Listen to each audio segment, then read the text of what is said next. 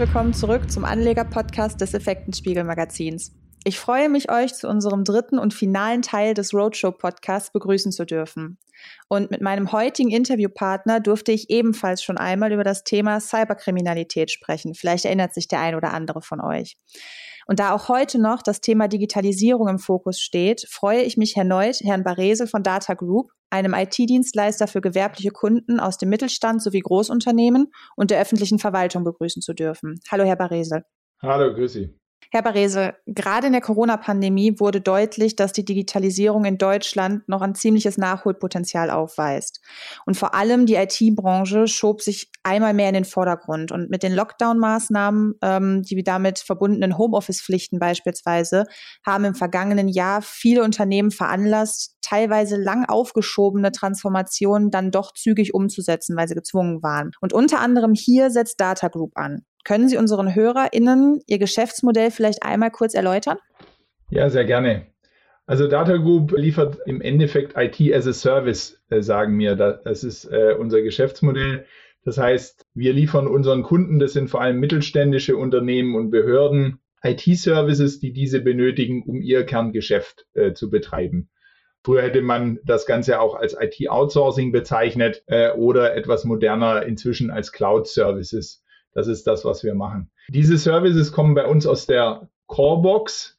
Äh, die Corebox steht für Corporate IT Service Out of the Box. Das heißt, wir haben IT-Services sehr stark standardisiert bzw. produktiviert, um sie mit einer hohen Qualität industriell produzieren zu können und letztendlich dem Kunden so sehr äh, hochqualitativen Services die Komplexität des IT-Betriebs abzunehmen, dass er das nicht selbst machen muss und letztendlich damit unserem Claim It's that simple beziehungsweise IT that simple äh, gerecht zu werden und unseren Kunden hier vor allem das Leben äh, mit der komplexen IT leichter äh, zu machen, so dass die sich auf ihr Kerngeschäft konzentrieren können. Und jetzt ist ja der IT-Markt bekanntermaßen doch recht groß. Was unterscheidet Sie von der Konkurrenz? Also wir versuchen vor allem und vielleicht auch ein Stück weit anders als die Konkurrenz hier immer Gegensätze beziehungsweise eigentlich zwei Welten miteinander zu verbinden, so dass für unsere Kunden hier kein Entweder-Oder rauskommt, sondern sie die für sich richtige Mischung bekommen. Zum Beispiel muss ich mich jetzt zwischen einem großen Provider oder einem kleineren regionalen auf Augenhöhe entscheiden. Der Data Group Ansatz ist hier, das beides miteinander zu verbinden. Das heißt, unsere Kunden werden von regionalen sogenannten Markteinheiten aus der Region betreut. Das sind die Data Group Gesellschaften, die in der Region ansässig sind und direkt für den Kunden als Ansprechpartner auf Augenhöhe äh, zur Verfügung stehen. Aber trotzdem steckt äh, natürlich mit Data Group ein Service Provider dahinter, der mit über 3000 Mitarbeitern die notwendige äh, Schlagkraft und auch ähm, äh, Fähigkeit hat, entsprechend heutzutage äh, Anforderungen an äh, Technologien, an IT-Security auch wirklich zu erfüllen und äh, damit mehr zu bieten als nur der äh, regionale äh, kleinere Provider aus der äh, Region. Das ist, das ist ein so ein Beispiel. Anderes Beispiel sind entsprechend Standardprozesse oder der kleine Dienstweg, den ich dann ab und zu dann doch mal brauche. Das heißt, eine Data Group liefert einerseits nach einem ISO 20000 zertifizierten Prozessmodell, betreut den Kunden aber trotzdem mit einem persönlichen Service Manager aus der Region, der, wenn es mal schnell gehen muss, eben das möglich macht, was der Kunde gerade kurzfristig äh, braucht. Und so versuchen wir auch hier zwei Welten miteinander zu verbinden. Oder äh, letztes Beispiel, was ich gerne kurz nennen möchte, ist eben die Abwägung zwischen flexiblen Cloud-Services oder einer hohen IT-Sicherheit ähm, wie es ein dedizierter On-Premise-Betrieb äh, liefert. Hier äh, haben wir auch die Möglichkeit, je nach System, je nach äh, Thema das geeignete Betriebsmodell äh, zu liefern. Das heißt vom Public Cloud Service, der auf den Clouds der Hyperscaler äh, basiert und hier mit einer sehr hohen Flexibilität und Skalierbarkeit ausgestattet hin, äh, ausgestattet ist, bis hin zu einem dedizierten Data Center Betrieb für businesskritische Applikationen, wie es zum Beispiel ein reguliertes Finanzunternehmen braucht. Das heißt, äh, wir versuchen für unsere Kunden eben diese Gegensätze immer so zu kombinieren, dass für den Kunden die jeweils geeignete Mischung rauskommt Und ich glaube durchaus, dass uns das ein gutes Stück vom Wettbewerb unterscheidet. Hm. Dann wollen wir jetzt mal so ein bisschen auf die Geschäftszahlen eingehen. Aufgrund Ihres krummen Geschäftsjahres konnten Sie ja bereits im Mai mit Halbjahreszahlen aufwarten. Als wesentlichen Treiber nannten Sie hier die Neukunden sowie das Upselling bei Bestandskunden. Was muss man sich unter letzterem jetzt genau vorstellen? Ja, also Data Group setzt generell auf das Thema Kundenzufriedenheit sehr stark. Das heißt, äh, wir versuchen äh, durch entsprechende qualitative Services mit einer hohen äh, ähm, Standardisierung hier eine sehr hohe Kundenzufriedenheit zu erreichen, aber auch durch die gerade genannte persönliche Betreuung und verfolgen auch das Thema Kundenzufriedenheit sehr intensiv.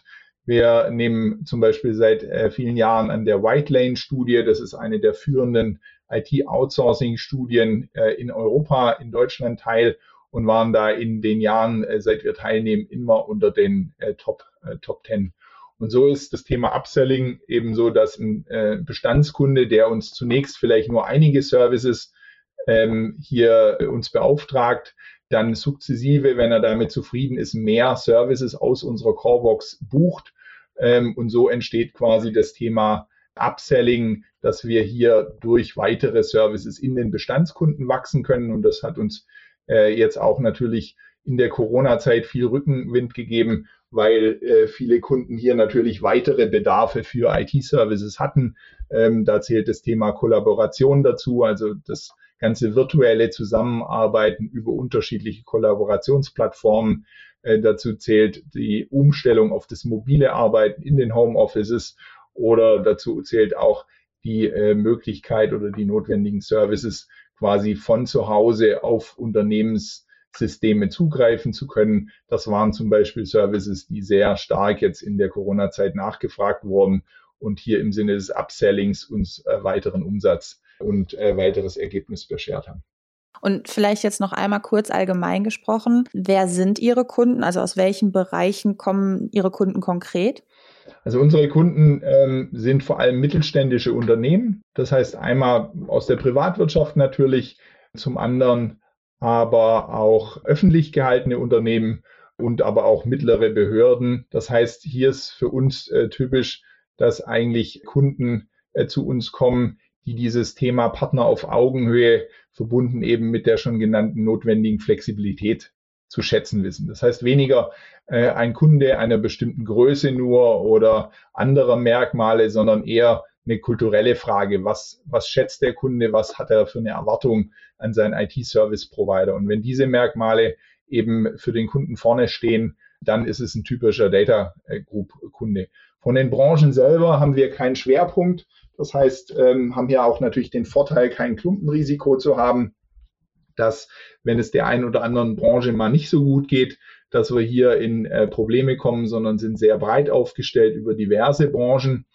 Ähm, wir erkennen aber schon ein Muster, dass vor allem Branchen ähm, auf Data Group setzen, die einen gewissen Anspruch an IT-Services haben. Also dort, wo IT-Services eigentlich businesskritisch sind, ähm, die kommen besonders gern zu uns. Als ein Beispiel möchte ich hier wieder die Finanzbranche nennen. Ähm, die natürlich mit dem Thema Regulatorik, die in der Branche groß geschrieben wird, ähm, hier einiges an Anforderungen an IT-Services haben.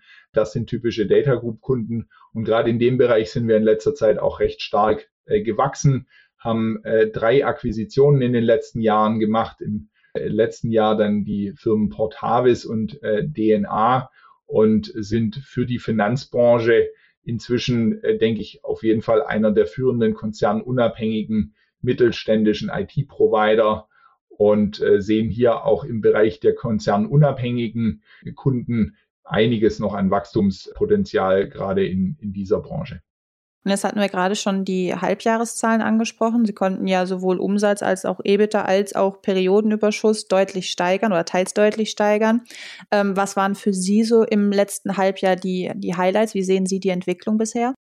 Also wir waren sehr zufrieden mit dem äh, letzten Halbjahr. Alle Data Group Einheiten haben sich eigentlich besser als erwartet entwickelt. Wir hatten im Vorjahr ja eine, äh, sagen wir nicht so positiv verlaufende Einheit, deren Restrukturierung läuft besser als erwartet und konnten eigentlich im gesamten Bereich ähm, äh, Akquisitionen und Neukunden gut wachsen, haben also 14 Neukunden dazu gewonnen, 26 ähm, Vertragsverlängerungen und 15 äh, Mal Verträge erweitert, so dass wir im Ergebnis unsere Guidance nochmal deutlich anheben konnten und auch die Guidance fürs Ergebnis nochmal deutlich anheben konnten. Und im Endeffekt für mich sind nach wie vor die, die Highlights, was ja weiterhin die, die, die Branche kennzeichnet, ist die Unterstützung, die, die Pandemiephase gut zu bewältigen. Das heißt, für unsere Kunden steht weiterhin das Thema Homeoffice-Fähigkeit ganz, ganz vorne. Und letztendlich sind wir auch ein Stück weit stolz, in einigen Teilen jetzt einen aktiven Beitrag zur Pandemiebekämpfung leisten zu können. Das heißt, haben schon ähm, relativ früh für das Thema äh, Testzentren die IT-Plattform oder für einen Betreiber von Testzentren die IT-Plattform gestellt und jetzt in einigen Ländern auch den Aufbau und den Betrieb der Impfzentren IT-technisch unterstützt. Und ja, das wissen wir alle, dass das natürlich in den letzten Monaten sehr entscheidende äh, Themen äh, waren. Und letztendlich ähm, ist für uns natürlich schon ein Highlight, dass das sich in so einer positiven Umsatz- und Ergebnisentwicklung niedergeschlagen hat, weil, sag mal, zu Beginn der äh, Pandemie hat man hier schon ein gutes Stück weit mit Sorge auf die Entwicklung der Wirtschaft natürlich geschaut. Aber die Entwicklung, dass hier die IT-Branche so ein äh, relevanter Faktor in der ganzen Zeit wird, ähm, das äh, hat uns gefreut und macht uns natürlich auch ein Stück weit stolz, hier einen Beitrag leisten zu können. Hm, und vielleicht, wenn wir abschließend noch einen Blick in die Zukunft werfen wollen, was erwartet uns in den kommenden Monaten?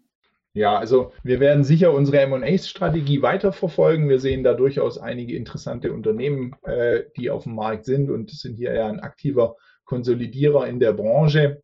Und äh, wenn ich jetzt mal so in Richtung unserer eigenen Innovations- und Portfolioentwicklung reinschaue, dann äh, werden wir hier sicher im Bereich IT-Security Services einiges sehen wo wir auch dabei sind, neue Corebox-Services an den Markt zu bringen, weil das Thema Informationssicherheit as a Service, das wird sicher in der Zukunft ein fester Bestandteil von IT-Service-Portfolien sein, weil einfach hier die, die Bedrohungen aus dem Bereich der Cyberkriminalität immer stärker zunehmen und äh, für mich wird das ein Stück Selbstverständlichkeit sein, dass Security ein, ein eigenes äh, tele, äh, relevantes Thema äh, ist. Und auch das ganze Thema Cloud-Modelle wird sicher sich noch deutlich weiterentwickeln in Richtung hybrider und Multi-Cloud-Ansätze. Das ganze Cloud-Geschäft ist hier deutlich erwachsener geworden und die Kunden haben inzwischen gelernt, dass für sie entscheidend ist, äh, hier nicht in eine Abhängigkeit äh, von einzelnen Providern zu gehen oder einzelnen Hyperscalern, sondern sich quasi ihre Unabhängigkeit über entsprechende Hybrid- oder Multi-Cloud-Modelle äh, dann auch zu bewahren. Und da sehen Sie dann auch Ihre langfristigen Wachstumstreiber. Ja, also ich denke, die ähm, Pandemiezeit hat auch nochmal auf das ganze Thema Regionalität äh, Einfluss gehabt. Wir haben gesehen, weltweite Lieferketten sind äh, gerade in so einer Zeit äh, sehr schwer aufrechtzuerhalten. Das heißt, wir merken, dass sei mal der, der Trend zu regionalen Providern die einfach in der, in der Nähe sind, die ansprechbar sind, dass das uns äh, nochmal einiges an Wachstumsimpulsen äh, gibt. Das heißt, die, die, die großen IT-Service-Provider, wo dann in der Regel Near- und Offshore-Modelle mit dabei sind, haben es hier natürlich nicht ganz so einfach. Und ähm, sagen wir, die ganze Entwicklung hat auch darauf eingezahlt, dass die Kunden ähm, sehr viel stärker nochmal sich auf ihre Kernkompetenzen konzentrieren und sich immer wieder die Frage stellen, was muss ich im Bereich IT selber machen und was gebe ich besser einem Provider. Das heißt, das sind so die Wachstumstreiber, die wir äh, weiter sehen äh, und die sicher sehr positiv auf äh, unser Geschäft weiter einzahlen werden. Dann danke ich Ihnen an dieser Stelle, Herr Varesel, für das erneut sehr spannende Interview und wünsche Ihnen weiterhin alles Gute. Danke auch, hat mich gefreut. Und jetzt möchte ich euch noch auf eine Aktion im Rahmen unseres 50-jährigen Jubiläums hinweisen. Auf unserer Website effekten-spiegel.com slash 50 Jahre habt ihr nun die Gelegenheit, das Digital-Abo für einen Monat 25 Prozent günstiger zu erwerben. Bis zum 31. Oktober habt ihr zudem die Möglichkeit, auch das 3, 6 oder 12-monatige Print-Abo für 25 Prozent günstiger zu bestellen. Schaut mal vorbei. Und das war unser finaler Teil der Roadshow Podcasts. Und wir hoffen, ihr konntet einige interessante Informationen aus den vergangenen Gesprächen für euch gewinnen und hört auch das nächste Mal wieder rein. Bis dahin, bleibt gesund.